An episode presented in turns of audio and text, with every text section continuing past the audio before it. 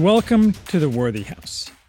I am Charles Haywood, the maximum leader of the Worthy House, and I am here to give you back your future.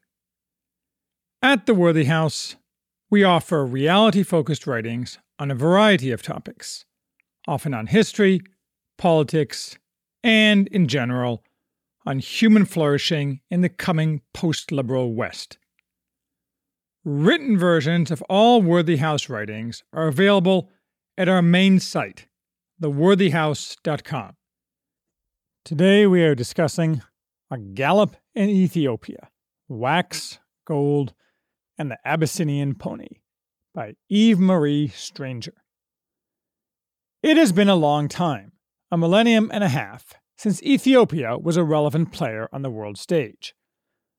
But I sometimes wonder if, as the present age grinds to its stupid end, the time of Ethiopia, with its ancient, self confident Christian civilization, has come round again.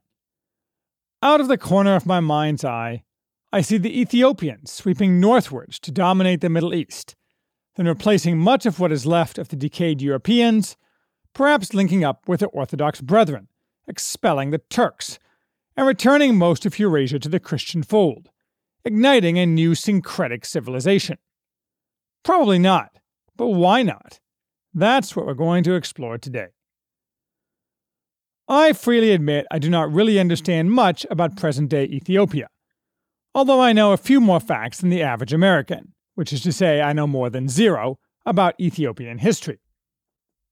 This is mostly because I previously read and discussed G.W. Bowersock's The Throne of Adulis, the focus of which is late classical Ethiopia, including the Aksumite Empire. My ignorance about Ethiopia has, however, been somewhat alleviated by reading this very interesting book. A Gallop in Ethiopia is not a reference work, or even a work that is easily classifiable. It is like a spotlight that briefly and idiosyncratically illuminates a variety of fascinating topics in turn.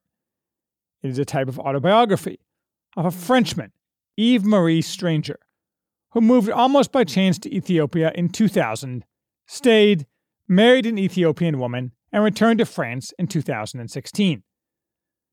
In those years, Ethiopia underwent great change, as did Stranger himself, and he shares glimpses of his adventure with his readers. Stranger, who does not here provide much detail about his own life, other than as it illuminates Ethiopia.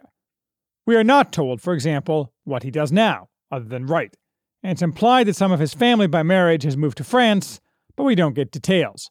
It's a type of one man band spreading the news about Ethiopia.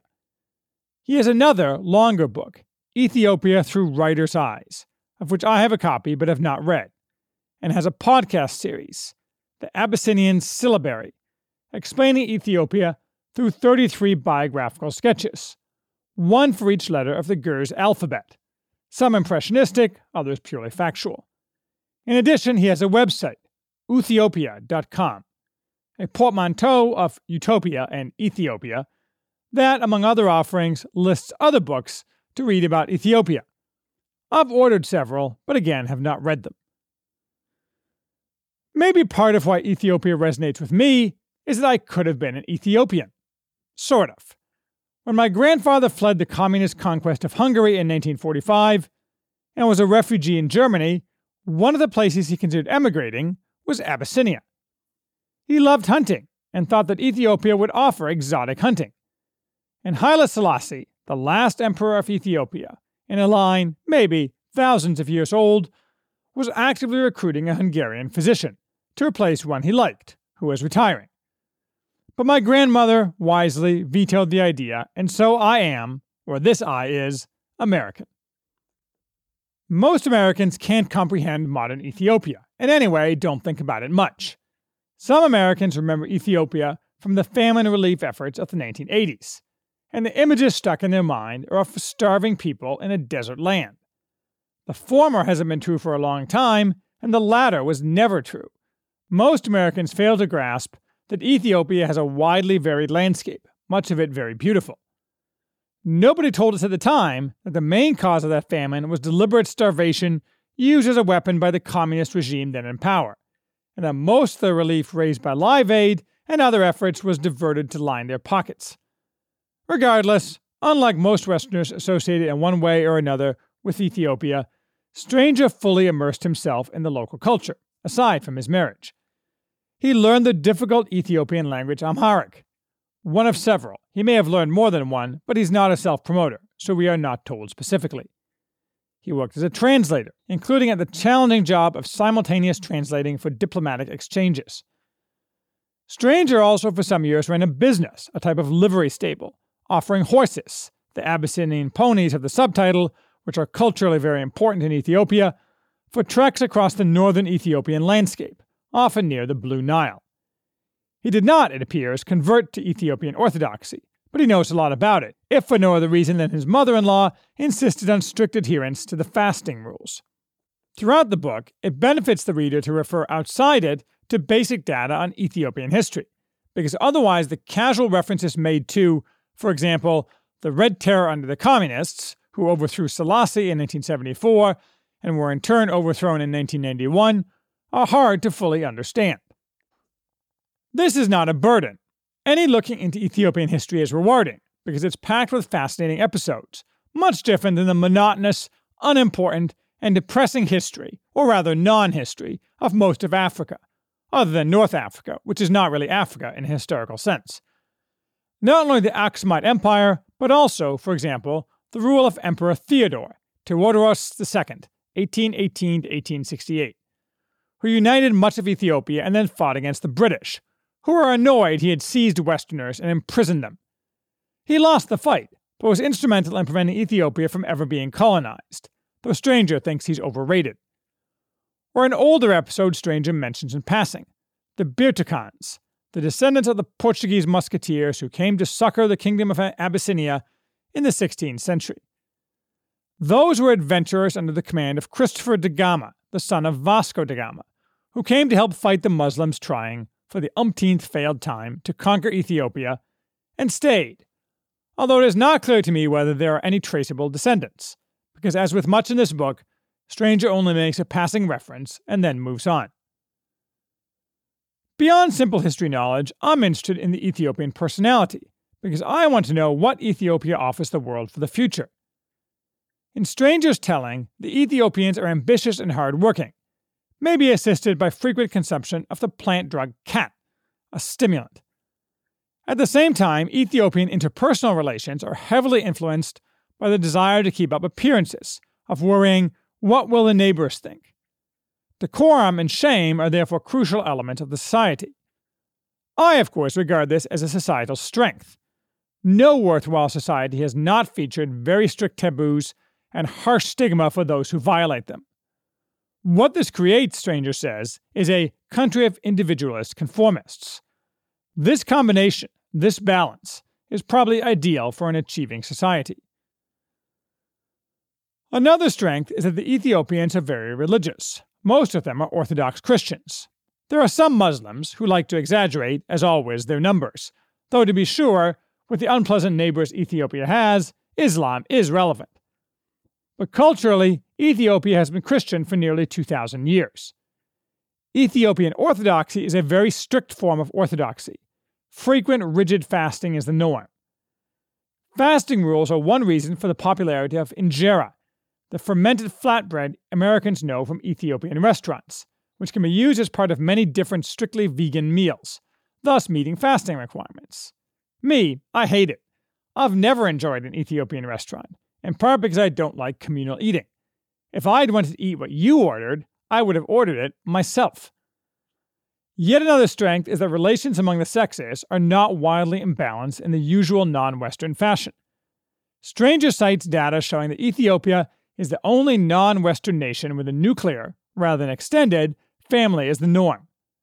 The result of this is a higher status for women, not that women can't also have high status in a society with extended families, but it is less automatic. As one of Stranger's interlocutors, an urbanized female architect, whose son unfortunately aspires to be a global citizen, says, I would say that paradoxically, women are independent in Ethiopia because men allow it. There is a strong respect for women from Ethiopian men. Propagandized modern Westerners may find this truth strange but the reality is balanced, partnership centered relations among the sexes have been the standard throughout all Christian cultures. And generally, the more Christian, the more true it is.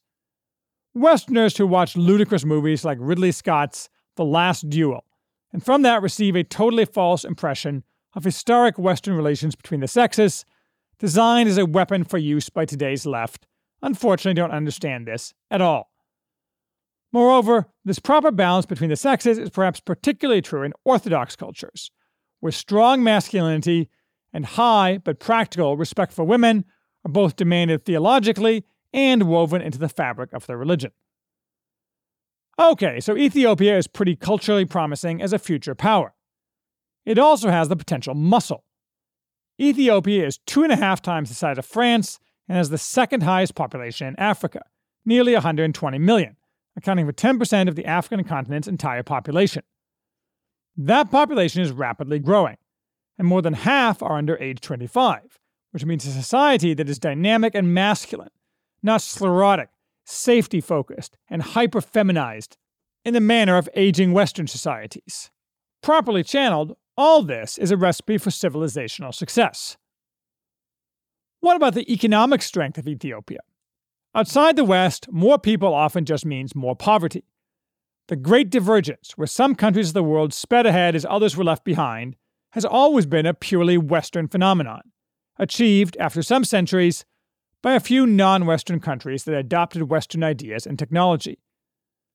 Can Ethiopia break free of the lassitude in which most of the world has always been mired by inferior cultures and raw material? Well, early returns are good. As is clear from Stranger's narration of his own experience, Ethiopia has experienced massive growth in the past 20 years. Ethiopia has changed more in 20 years than in 20 centuries. This is not cost free. Poverty remains high in absolute numbers, and Stranger clearly conveys a sense of loss of the old Ethiopia as it modernizes. The GDP of Ethiopia has increased 15 to 20 fold in the past 20 years. As with any rapidly developing country, however, the old coexists with the new. 80% of the population still works the land, suggesting that further accelerated growth is possible, even likely. And, crucially, the economic advancement of Ethiopia seems to have torn less at the social fabric than one might think. Stranger says there's still a good deal of social cohesion, including in urban areas, in large part due to the Ethiopian practice of social pressure, in this case to join and maintain intermediary institutions, such as neighborhood organizations of various types. Again, this is promising. Ethiopia's rapid industrialization isn't internally generated in the way the industrialization of the West was. It is largely the result of being a major beneficiary of the Chinese Belt and Road Program. Among many other projects, Ethiopia has recently, with Chinese money, inaugurated the largest hydroelectric dam in Africa, the Grand Renaissance Dam, near the border with Sudan. There's also development aid from the West, but that's mostly of negative value, with stupid goals set by stupid people, such as aiming to make Ethiopia a startup nation and enshrining carbon neutrality as the primary aim of development, with the secondary aim of turning as many Ethiopian girls into aggressively consuming barren wine-ons as possible. You will not be surprised that the odious Gates Foundation global purveyor of forced abortion, coerced birth control, and killer vaccines, whose midwit estrogen drenched founder keeps popping up in our news feeds displaying his ever swelling potbelly, is a big presence in Ethiopia. Thus, any actual advancement in Ethiopia isn't coming from the West, but from Ethiopian hard work and Chinese money, though China doesn't make investments out of the goodness of the Chinese heart. And totally aside from China, Stranger says choking bureaucracy is a big problem. Not corrupt, precisely, but with enormous red tape and numerous placeholder jobs. Suggesting again this development is not the type of fiercely efficient, internally driven development that made the West. Moreover, it is a fair question whether all these massive changes will simply make Ethiopia another pathetic country, addicted to cheap Chinese consumer goods while abandons what makes it strong religion national pride, and children. That's probably the goal of the Chinese. It's certainly the goal of the Gates Foundation. Still, so far, it seems Ethiopia bids fair to play a big role in the future. But not so fast. The problem Ethiopia faces for its future, other than day to day challenges that face any rapidly growing country, is that it's far from unified. Multiple ethnic groupings and languages coexist. Like so many countries on the continent, Ethiopia is very heterogeneous, unlike the Western cultures who came to dominate the world before they fell from glory. In Ethiopia, though it is opaque to most foreigners, who is Oromo, Amhara, Tigrayan, or some other ethnicity or tribe matters more than anything else. Not that these are neatly divisible groupings. Stranger describes Ethiopia as largely consisting of groupings of cultures and languages closely interwoven with each other. But it doesn't matter. The point is that outsized glory is only available to a high trust society. And diverse society is, by definition, not as high trust as a non diverse society. And to emphasize the point, in the year since Stranger wrote A Gallop in Ethiopia, or rather beginning just as he finished it, a fresh civil war has riven Ethiopia, a complicated set of events focusing on Tigray, a northern province adjacent to Eritrea, whose people until recently dominated the central government, but do so no longer. The details don't matter for my purposes. My point is that if a new Caleb, Lord of Aksum, showed up today, he'd not be able to herd all these cats to conquer, say, Yemen or Saudi Arabia, as desirable as it would be for Christians to do so. Maybe this is too pessimistic. To really make a sound judgment, I'd have to learn a lot more about Ethiopia. I may be mostly wrong about this entire analysis. I'm not sure how one would go about learning more in a reliable fashion. Certainly, listening to westernized Ethiopians on social media, as Americans do for most countries, would be a very bad way, because those people almost always hate their own country and are eager to chase the West down the road to perdition. Reading Western history and analytical books older than 30 or 40 years might help.